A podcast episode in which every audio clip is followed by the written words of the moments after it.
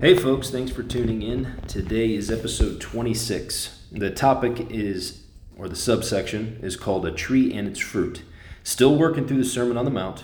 This is Christ's opening sermon in his ministry. So, fairly easy topic today to understand, but it's a very important one to keep in the forefront of our minds in the Christian community, especially while we're listening to sermons. Okay? Now, we all must remember at the end of the day, it's our personal responsibility to pursue truth. Not our truth, but the truth. Remember, the objective truth is different than a subjective presupposition about our own truth, which isn't even a thing. There's not there's no such thing as our truth. It's the truth, and it's our responsibility to pursue the truth. Now, if anyone's listening and they are married, it is your responsibility as the man and husband to be the priest in your home on behalf of the high priest. Jesus is the high priest, and every husband, every father is the priest. All right? Now, fathers, if your daughters aren't married, regardless of age, it is your responsibility to be a priest to them on behalf of the high priest. What I mean by that is to listen intently and to verify everything they're being taught and ensure that they're not being deceived. And, and personal responsibility comes into what church they go to and what information they're being told. Because Jesus will hold you accountable. You're not going to be able to sit back and say, oh, well, that preacher deceived them. That's not my fault. Jesus is going to say, that's your daughter. That is your daughter. That's not, the, that's not that pastor's daughter. That's not the pastor's wife. That's your wife. That's your daughter. Those are your children. So there is a ton of responsibility that comes with being the head of a household. And we'll talk more about the responsibilities of a husband later on, which I don't think, I think men squander personally. I don't think men understand who they truly are according to the Bible, and I don't think they, t- they take it seri- as seriously as they should.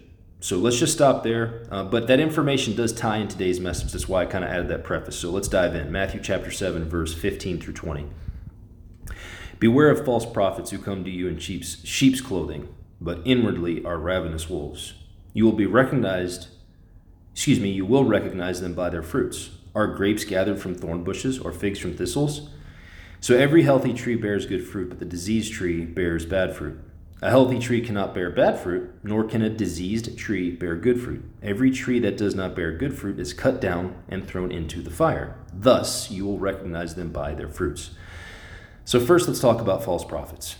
Many people hear the word prophet and they think someone who predicts an event or something like that. And that is one definition of a prophet. That's one context that it can be used, but it's not the only context. So, let's hit some commentaries. The following information was taken from Augustine of Hippo's commentary. Here, therefore, those who promise a wisdom and a knowledge of the truth which they do not possess are especially to be guarded against, as for instance, heretics. So here, Augustine of Hippo, Hippo refers to false prophets as false teachers, which means people who are heretics and people who do not possess the knowledge of truth. Now, a heretic is someone who commits heresy. So obviously, the definition of heretic kind of just points us to the definition of heresy. It's a word that points us to a word, right? So heresy can be defined in a few different ways. The first definition of heresy is adherence to religious opinion contrary to church dogma. So that's considered dogmatic heresy, right? But that's not the only type of heresy. There is biblical heresy as well. Biblical heresy is an opinion, a doctrine, or a practice contrary to the truth. Okay? Again, there's no such thing as my truth, there's the truth. Okay? And there's no, like, it doesn't matter how someone interprets the Bible, that the Bible has each verse. Now, there may be, there's four translations literal, moral, allegorical, and anagogical. So, sure, you if you want to say that each verse could have four Truths, yes, that's the truth. The four aspects of translational truth within a given, a given verse. That's fine, but that's still the truth. That's four elements of the truth. There's no such thing as my truth. Truth is not subjective. Everything in the Bible is completely objective, coming from God. It is the truth, period, dot. So here, any biblical heresy would be any opinion held that violates Scripture. And if you've listened to the past probably five or six podcasts, I've given examples of how that's that happens all the time. People misteach scripture all the time, and it, it, it irks me. It's like my I'll be in church if I hear something, and I've gone to a bunch of churches. This is not me just hammering one or just casually criticizing. I've been to a lot of churches trying to find ones that are offering a, you know a very detailed precise form of biblical truth rather than generalities let's say. Um, and it's hard to find. It's hard to find a church that's 100% biblically accurate. It's just it's tough. And, and you know i think the reason for that is because a lot of preachers they stick with the, the english translation. They find an english translation they like and it's kind of like they get comfortable and they stop laboring over scripture let's say which we really can't ever do. We have to labor diligently over scripture if we're going to teach. But it's also, as a listener, we have to verify what we're being taught also. That's why I go through all these commentaries and the original manuscripts and I cross compare with different translations. I'm trying to show you guys that I've labored over this. So, the primary, that's the primary reason why I focus on biblical heresy and I don't pay attention to dogmatic heresy. But I will give you an example of dogmatic heresy. So, the infallibility of the Pope. That would be an example of dogmatic heresy. Or, excuse me, that would be an example of dogma. I apologize. An example of dogma would be the infallibility of the Pope. Now, I, I can't find any biblical evidence for that. So I consider the infallibility of the Pope as biblical heresy. So, and it, I primary focus, uh, my primary focus is it has to stay on, stay on biblical heresy because the Bible is the final authority. Now, again, it's not the English translation of the Bible that's the final authority, it's the original manuscripts. So the Bible is actually in Greek and Hebrew. What we read are English translations, and then we're fortunate enough to have online resources that are, have transliterated the manuscripts so we can read it and understand them. So to me, it's a grave mistake to teach from only one English Bible. It's grave. So we have to keep an eye out for people who are false teachers or people who teach biblical heresy or violate or pervert scripture. Now, here is where someone could potentially say, well, what if they didn't mean to teach heresy? And my response to that would be, well, regardless if the heresy was intentional or unintentional, it can still produce the same fruit if someone doesn't know any better. So if the listener doesn't know any better, it can still manifest the same fruit regardless if the heresy was intentional or unintentional. Now, the fruit that that comes with something like that, because not all fruit is the same thing. We must remember that words are abstractions, but consider fruit as something like a perceptual outcome. So if you if someone teaches some heresy unintentionally, it's going to it can if the person that's listening doesn't verify it can can it can form a perceptual uh, fruit, right? So their perceptions are shaped, and that's why teaching is so important because, well, James says in, in James chapter 3, verse 1. Not many of you should become teachers, my brothers, for you know that we who teach will be judged with greater strictness. And he, then he goes to talk about how a massive ship is guided by a small rudder. And that's the tongue. The tongue is the rudder of the body, let's say. So it's we have to verify everything people are telling us. Again, that's why I go through the commentaries. So we'll take um, We'll take a, we'll look into some commentaries now. The following information was taken from a scholarly commentary. Nothing so much prevents men from entering the straight gate and becoming true followers of Christ as the carnal, soothing, flattering doctrine of those who oppose truth. Now, that's prophecy. We have more prophecy in the Bible about how teachers are going to false teachers are going to tickle the ears, right? So it's going to be about soothing and flattery and feel good. You already see this happening within certain parts of Christianity, even though it's not true Christianity. It's a false, it's a falsehood. It's false teachings. So now, to me, what the what the most terrifying thing about the truth is is we have to know what the truth is in order to walk in it. So you may have heard people say we should walk in light. Why not? Have you asked them what that means? Okay, what does it mean to walk in light? Exactly. Because we can't just we can't just say things, guys. We can't we can't just say things. We have to know what we're saying. And the original manuscripts define light as truth and knowledge together with spiritual purity. So we have to know the truth in order to not be deceived by false teachers. That's what's so terrifying about the truth, because if we don't know the truth, then we're easily deceived. We must have the knowledge of Scripture to not be deceived by false teachers. We must know what spiritual purity, is to not be deceived by false teachers. It's, it's, it's so difficult, but that's why I'm here. That's why I'm doing this. That's why I'm doing this is for you guys because I've labored over. I'm like, man, that just doesn't sit right with me. And then I turn and then I investigate it, and it's like, come to find out, well, that's not at all what that means. And someone else will say something, and I would think, man, it just doesn't sit right with me. That doesn't make sense. And I would investigate, come to find out, it's it's wrong. It's just it's someone has you ha- people who teach, and even people who listen. We have to verify everything. Trust, but verify in some sense. And folks, this is no joke. There's no this is no joke. There's a legit legitimately a false gospel being taught right now that implicitly tells people being a Christian is about God blessing you and prospering you. So, well no, that's not that can happen, but that's not the focus. There's a false gospel being taught right now that will implicitly tell people you're automatic holy the second you believe something to be true. Well, that's not true. People will claim that the process of justification and sanctification sanctification is complete upon the upon the profession of Christ as Lord. And that's not the case. I mean, if we think about this, if we think about it and we look up the definitions of words, we know we're being lied to.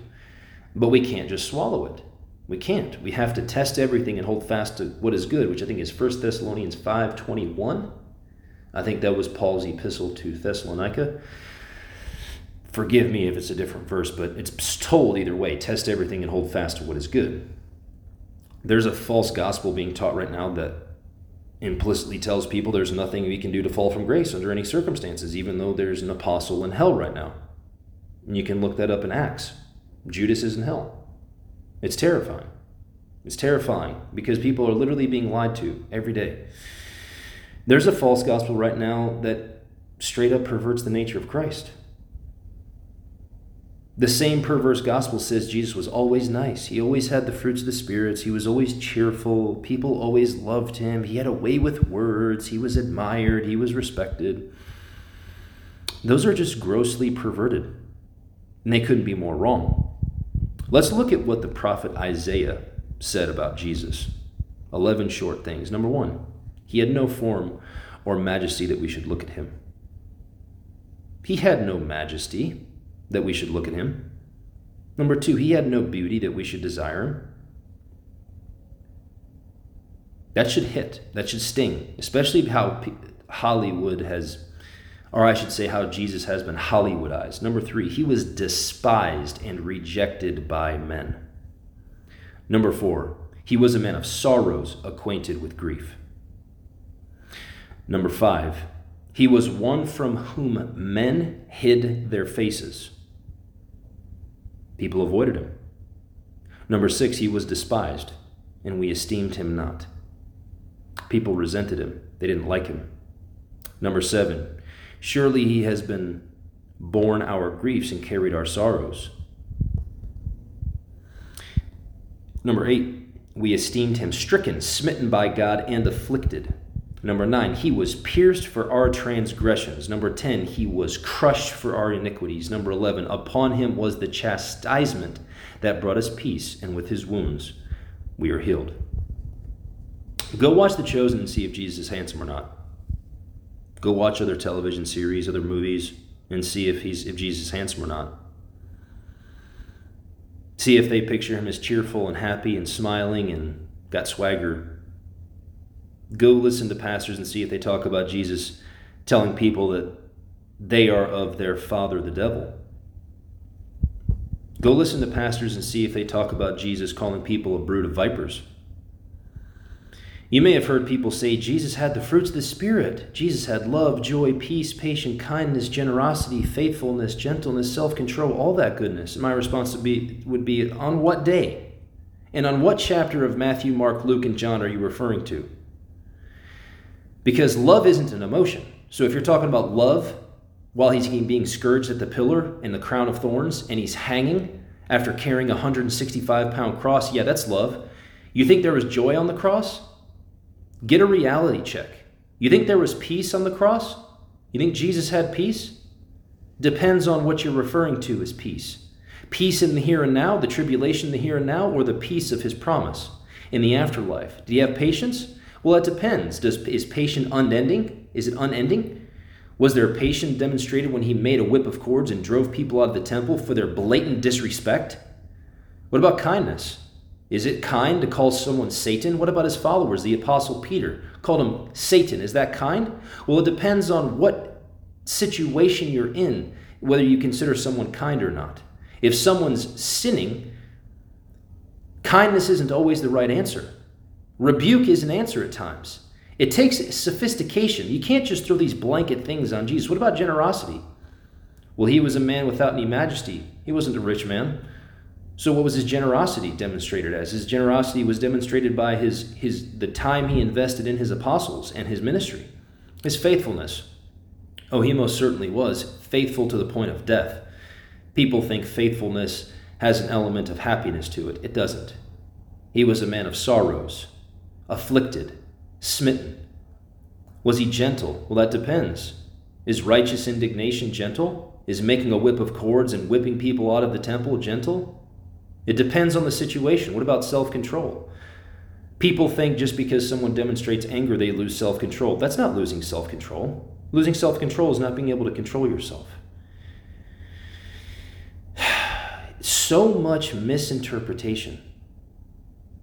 What Jesus displayed, it depended on the day and what he was up against. The Bible says he was a man of sorrows. He had no majesty, no beauty, constantly rejected, constantly despised, and people hid from him. You know why that was? Because he told the truth. And nobody wanted to hear it. Because man had perverted the truth after, let's say, the seat of Moses.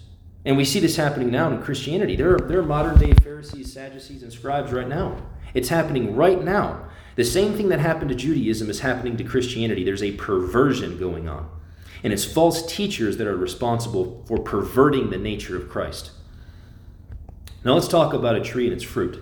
The Bible says if the tree does not bear good fruit, it will be cut down and thrown into the fire. Well, that's pretty terrifying.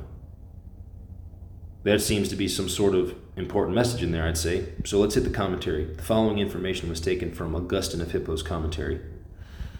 First of all, in this similitude, the Lord is speaking about two kinds of persons. The tree, of course, is the soul itself, that is, the person. And the fruits are the person's works. So a bad person cannot perform good works, nor can a good person perform bad works. So, for those of you who don't know, Augustine of Hippo was an early church father.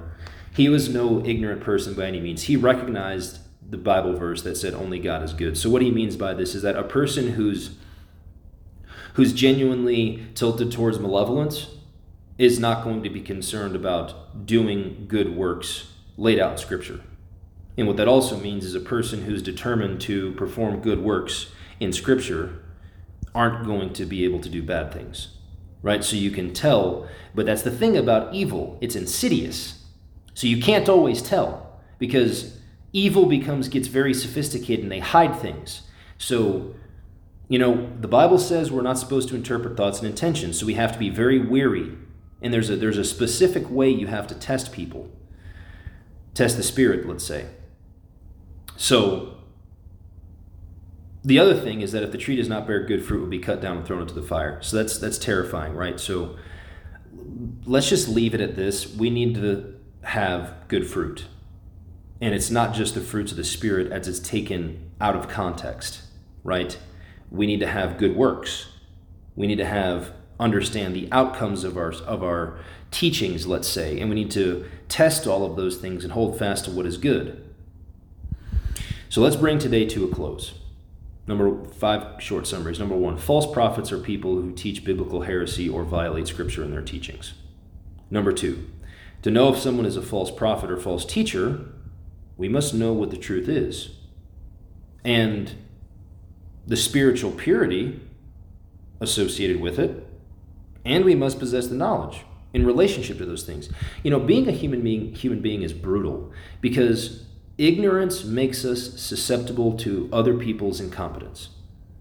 Right? And so we have to know things in order to recognize if we're being deceived or not. That's why the ultimate responsibility has to fall on the individual or the head of the home, really, to teach what's right if I'm married and I have children, it is my responsibility to filter what I hear in Scripture. As soon as we get done with church, I'm going. I have to tell my family this is what this is the heresy that was taught today. These are the Bible verses that violate the heresy taught. I should say, or this is the Bible verses that prove that person was teaching heresy. And we're not going to go to that church anymore. I'm going to go try to talk to the pastor, and if he doesn't repent, then we're going to have to go to a different church. I mean, it's a brutal job. Being a husband and a father is a brutal job because you have to constantly, you're responsible for what information your children forage for. And that includes the pulpit too. It's not like, oh, well, he's a pastor, he knows what he's doing. No, he's a human being. He's not infallible. No human being is infallible except Jesus Christ.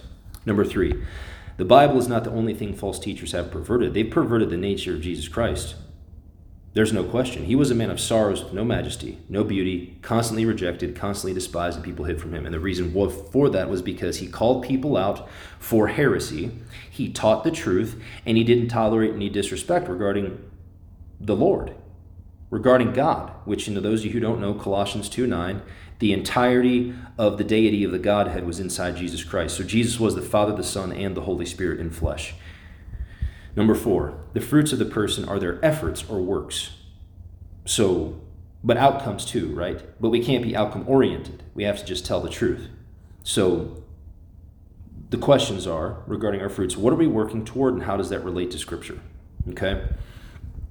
Number five, a person cannot perform good works, nor can a good person perform bad works. So, again, only God is good. So, what that means is if people are malevolent, they're not going to want to do the right thing, according to the Bible. If people are genuinely biblical Christians, which is it's terrible that I have to even say that, if they're actual Christians who seek to live a biblical life, they're not going to perform bad works. Okay? So, you know, here's one more thing that was popping in my mind as I was talking today that I want to close with. It's what teachers actually do. All right, so I want I want in relationship to specifically the Father, the Christ, and the Holy Spirit. There are people regarding works, since we talked about that in, in summary five. We don't do anything. Teachers and preachers and pastors and priests, we really don't do anything. Truly. Like there, if someone raised their hand and say, I've brought this many people to Christ, no, you haven't. Because the Bible says the Father draws people to Christ. Okay?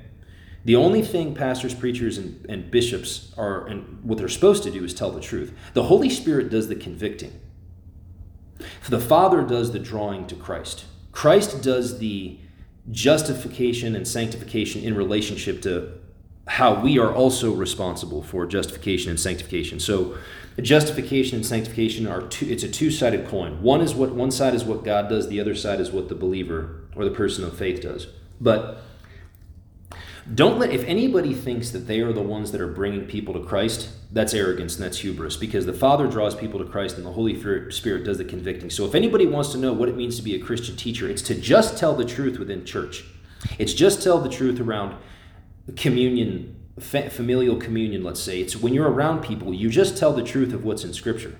That's it. That's your job. Every human being's job is you tell the truth what's in Scripture, you let the Holy Spirit do the convicting, and you let the Father draw people to Jesus Christ. All right, so let's not get so tangled up in our own egos that we think that we're doing anything more than just telling the truth. All right, a lot of information today, but I hope you guys enjoyed it. I hope everyone has a great day. Fight the good fight. God bless.